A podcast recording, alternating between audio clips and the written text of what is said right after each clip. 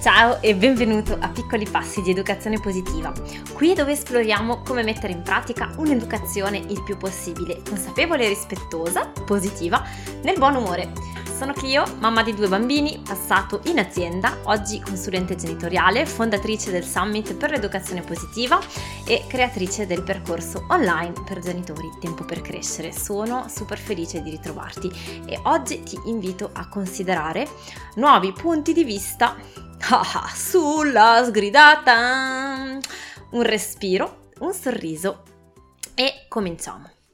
Oh, allora, se sei, sei qui è probabilmente perché a un certo punto nella tua strada hai la curiosità, il bisogno, la necessità, eh, la voglia di eh, trovare un modo per accompagnare al meglio i tuoi bambini, se possibile eh, riducendo un po' quelle tensioni e la modalità del tipo urla, strattoni, minacce, perché per un motivo o per un altro comunque ehm, non sono sempre piacevoli, ecco, non è che si crea questo clima sereno.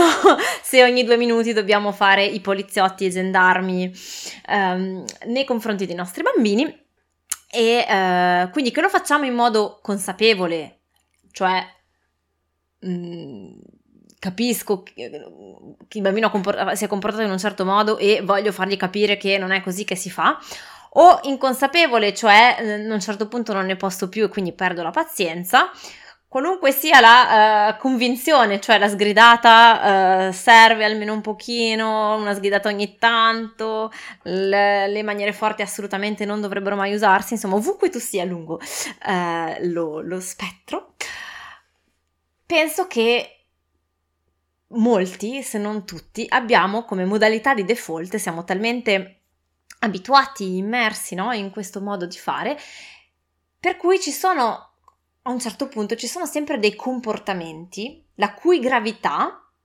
necessita di modi un pochino più forti, di una sgridata, no? Prova a pensarci, anche nel momento in cui, eh, qualunque sia il tuo percorso e la tua convinzione personale, naturalmente, ma anche nel momento in cui siamo le persone più convinte del, eh, del mondo, delle necessità di smettere di usare um, urla, insomma sistemi un po' violenti di educazione, uh, anche le persone più dolci, più empatiche del mondo, penso che quasi tutti arriviamo comunque a un punto per quale tutti noi abbiamo quel comportamento, quella roba per cui ah no, quello, quello, necessita, per questo non posso non dire niente, per questo devo comunque arrabbiarmi e sgridare e dire qualcosa, perché non è possibile, no? Prova a pensare. È come una specie di soglia di tolleranza, no? Ognuno ha la sua, sotto la quale consideriamo che in effetti va bene sgridare esagerato e se mi capita di sgridare perché non sono riuscita a controllarmi, ho perso la calma, cosa che può succedere a tutti. E oltre la quale, oltre questa soglia di tolleranza, invece quasi lo consideriamo necessario perché altrimenti i bambini ne dedurrebbero che in fondo possono continuare a fare ciò che vogliono. Quello che è interessante è andare a vedere dove è situato questo cursore, dov'è questa soglia di tolleranza, ma di essere onesti con noi stessi e di vedere che forse in fondo in fondo tutti abbiamo, magari chi più chi meno, quel comportamento eh, che ci immaginiamo scatenare le nostre ire. Eh, quella infrazione grave per la quale comunque la sgridata un po' ci sta. E vorrei riflettere su questo uh, concetto e provare a capire se c'è un po' di verità, se ci sono effettivamente, se c'è un limite da tenere per il quale mm, sì è vero che uh, la sgridata forse, forse sotto sotto può essere utile oppure no. Attenzione, non sto parlando, questo penso sia importante precisarlo, che noi possiamo arrabbiarci perché i nostri bambini infrangono la nostra fiducia, eh, magari ci sorprendono con un comportamento che per noi è particolarmente grave, soprattutto magari i bambini o ragazzi un po' più grandi, no? Dove quindi non è il bambinino di 2-3 anni che non ha saputo comportarsi diversamente perché sta ancora eh, crescendo, ha ancora un cervello immaturo, ma magari bambini e ragazzi più grandi per i quali ci aspettiamo già un certo tipo di, eh, un, un certo tipo di maturità, no? Bene, uh, quindi non sto parlando di quelle volte in cui naturalmente siamo esseri umani e quindi eh, abbiamo delle emozioni anche noi e certi comportamenti ci fanno arrabbiare, ok? Questo è normale, è naturale e non possiamo pensare di essere, eh, di diventare improvvisamente scevri di emozioni ed essere sempre zen. Quindi quando si parla di sgridata, in questi casi si parla soprattutto del fatto di co- essere convinti che per far capire ai bambini e ai ragazzi che quella cosa lì che hanno fatto non va bene, sia necessario a un certo punto, per una certa modalità, un certo comportamento, um, strigliarli, ok?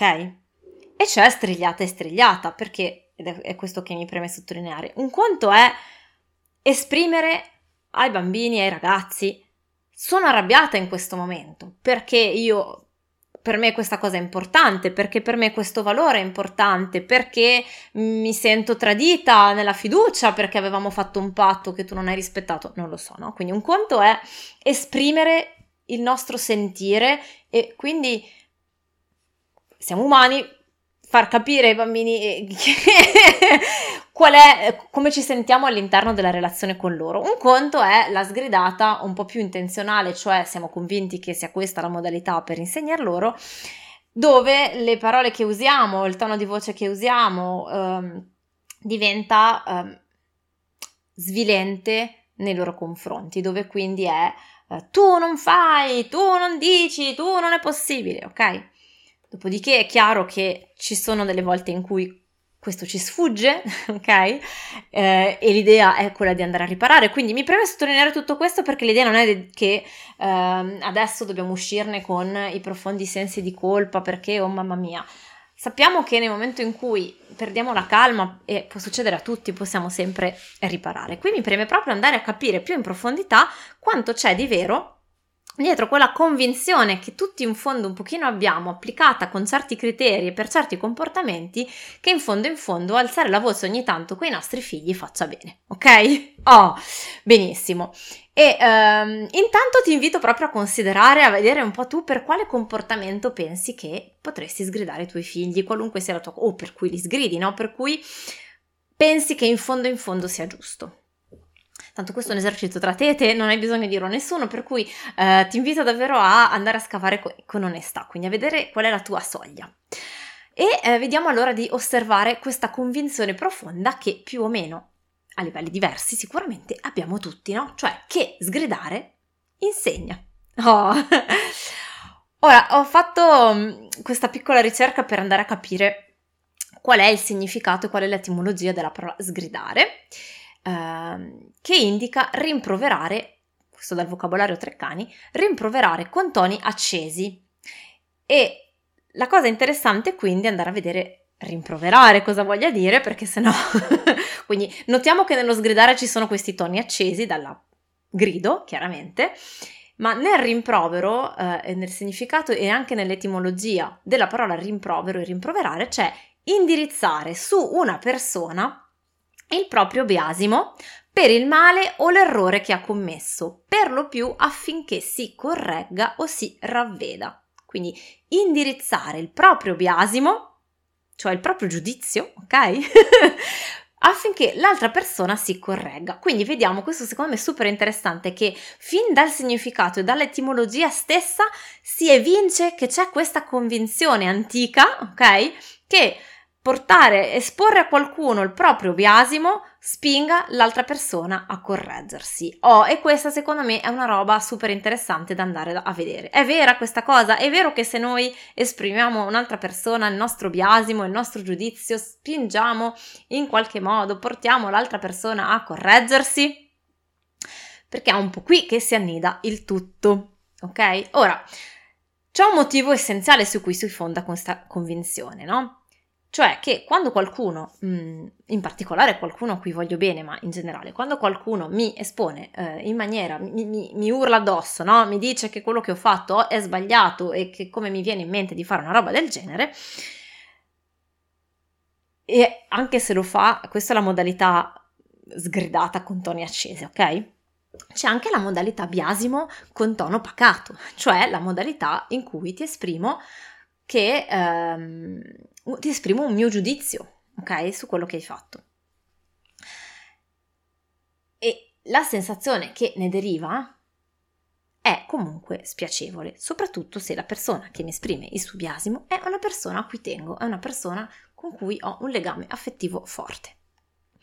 Questo, cioè il nostro cervello, no? Comunque è abbastanza calibrato per rifugire, per rifugire da tutto quanto è spiacevole. Ok? Quindi nel momento in cui ho qualcuno a cui voglio bene che mi sta facendo vedere che ehm, mi sta giudicando male, negativamente, ok? O mi urla addosso, mi sovrasta in qualche modo, mi sento giudicato e attaccato, internamente sono in una reazione anche proprio di stress, perché nel momento in cui, per definizione, no? La mamma, il papà, eh, ma anche il vicino di casa mi attacca, e, mi attacca, cioè la parola stessa, no? Mi attacca, quindi io cosa faccio? O mi difendo contrattaccando, oppure fuggo, oppure rimango immobile, tipo oh, statua di sale. Questo è un meccanismo di sopravvivenza eh, che abbiamo tutti, noi mammiferi, da migliaia di anni e funziona in automatico così. Quindi il nostro cervello è proprio fatto per trovare per, per, comunque in generale cercare di evitare queste sensazioni spiacevoli che sono legate al pericolo. Benissimo. Quello che succede, no? È che um, chiaramente nel momento in cui sono sotto attacco e sono in una reazione, diciamo, automatica di stress, interviene agisce no? il mio cervello più antico, più arcaico, quello più rettiliano, diciamo così, che è quello che ehm, mi crea questi automatismi, il pilota automatico, e che mette per un istante a tacere il mio cervello eh, più recente, quello della corteccia prefrontale, che è quello che permette il ragionamento. Allora, se sono, immaginiamo in questa situazione, no? Per cui, oh mamma, ho un po' paura, mi sento un po' lo stomaco che mi si stringe, sono un po' così, oppure mi ribolle il sangue, contrattacco. In questo momento qui non è che sto facendo dei grandi ragionamenti su uh, cosa ho fatto di male e che cosa potrei fare di meglio, ok? Aggiungiamo a questo anche un altro elemento. Il motivo per cui mi sono comportato, ho commesso questo errore, ok?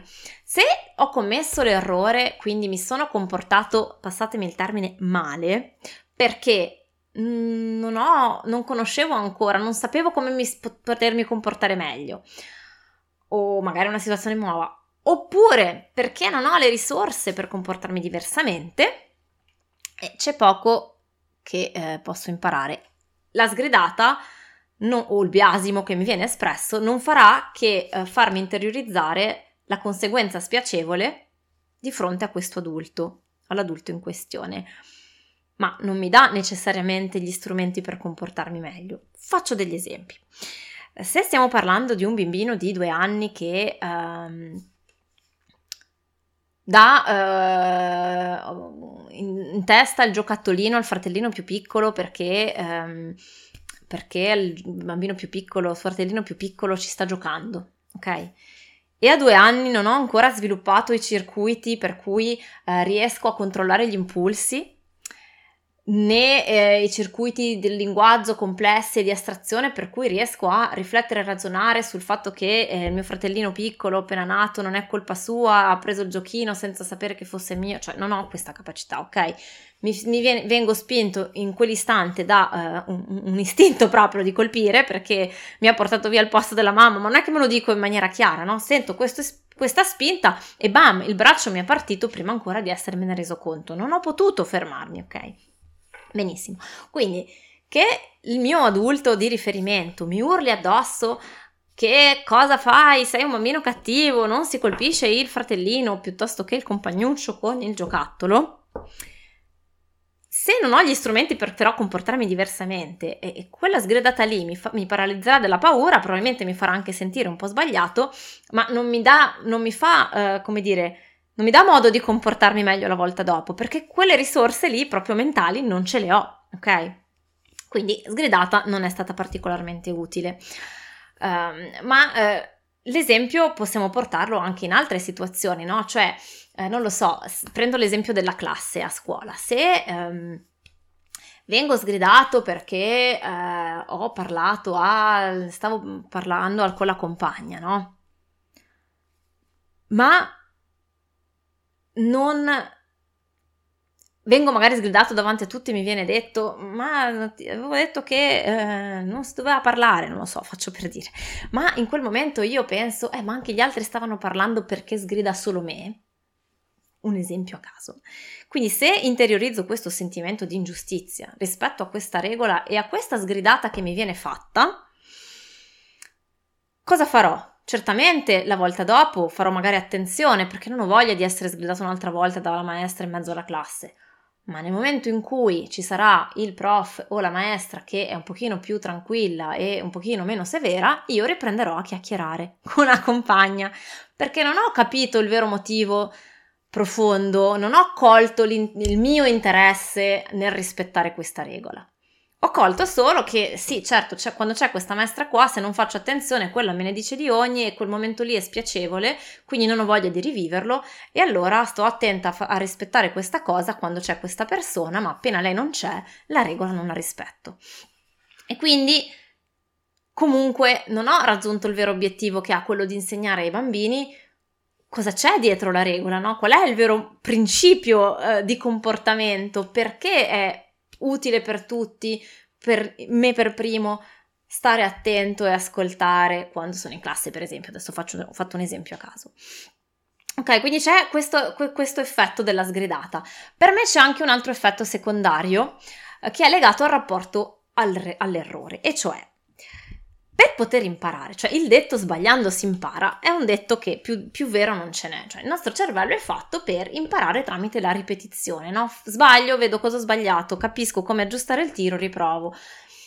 Um, nel momento in cui ho paura di fare un errore, perché nel momento in cui faccio un errore qualcuno verrà da me a dirmi di tutto o a mostrarmi anche solo il biasimo, e quindi temo di essere rifiutato, temo che mi venga tolto l'amore della persona, l'accettazione del gruppo, temo di vivere questa sensazione di vergogna profonda che è legata all'appartenenza al gruppo, no? che è una cosa ancestrale, che è una cosa che ci prende proprio le viscere della pancia, ok? Um, io starò solo attenta a non rifare l'errore, non nel senso che sto attento ad aver imparato, ma nel senso che non voglio vivere il momento di fare l'errore. Quindi cosa succede? Ma lo facciamo, lo abbiamo vissuto tutti, no? Quante volte non facciamo qualcosa per paura di sbagliare perché se sbagliamo poi cosa pensano gli altri? Hm? O cosa pensiamo noi stessi di noi? Ok? Quindi questo per me è un altro grosso effetto secondario cui fa- a cui fare attenzione della, della sgridata, no? come me- mezzo per insegnare, perché il messaggio che rischiamo di passare è proprio l'opposto, no? e cioè attenzione a non farti beccare, non farti beccare in fallo. E perdiamo anche quell'automatismo, cioè per poter ehm, in, dire, guardare serenamente all'errore senza, vergogna, senza vergogna, no? Cioè senza sentire che quell'errore lì che abbiamo fatto va un po' a scalfire il nostro valore personale. Il mio valore di persona sono più bravo, sono più bello, sono più importante, passatemi questi termini un po' così semplici, perché sono riuscito a fare tutto giusto, perché non ho sbagliato, perché sono riuscita a imparare subito tutto, eh, perché ho raggiunto subito il successo senza mai sbagliare. Questa è una visione irrealistica perché la maggior parte, se non il 99,9%, per non dire il 100% delle persone, anche che noi guardiamo eh, con ammirazione perché hanno eh, compiuto grandi cose nella vita, eh, nei loro percorsi personali e professionali, ci sono tutte arrivate dopo gavette di cui magari non sappiamo niente, no? Perché vediamo soltanto, li, li, conosciamo, diventano famosi solo nel momento in cui fanno il boom, ma per arrivare a quel livello lì sono passate prima per anni, eh, chi, chi, più, chi meno, e tentativi e, ed errori in cui hai voglia, se avessero pensato, ah no, che paura dell'errore, non sarebbero mai arrivati dove sono. Quindi questa visione che noi abbiamo di alcune persone che arrivano al successo schioccando le dita e che sia questo il modo di misurare il valore delle persone è un'idea fallace che abbiamo, no? Eh, per cui quando noi misuriamo il nostro valore personale sulla base del fatto che abbiamo fatto qualcosa senza errori, stiamo in realtà costruendo un'idea sfalsata di cosa di che cosa serva per riuscire, no? per riuscire a ottenere un risultato, per riuscire a ottenere un obiettivo che ci sta a cuore, qualunque esso sia. E quindi rischiamo di trasmettere anche ai nostri bambini questa idea, perché riprendo, no? Nel momento in cui mi, mi vergogno de, di quell'errore, cioè penso, ecco, sono una cattiva persona, sono una cattiva mamma, sono una cattiva donna, per, o una cattiva professionista perché ho sbagliato e ho commesso quella roba lì che non avrei dovuto com- commettere, non avrei dovuto compiere.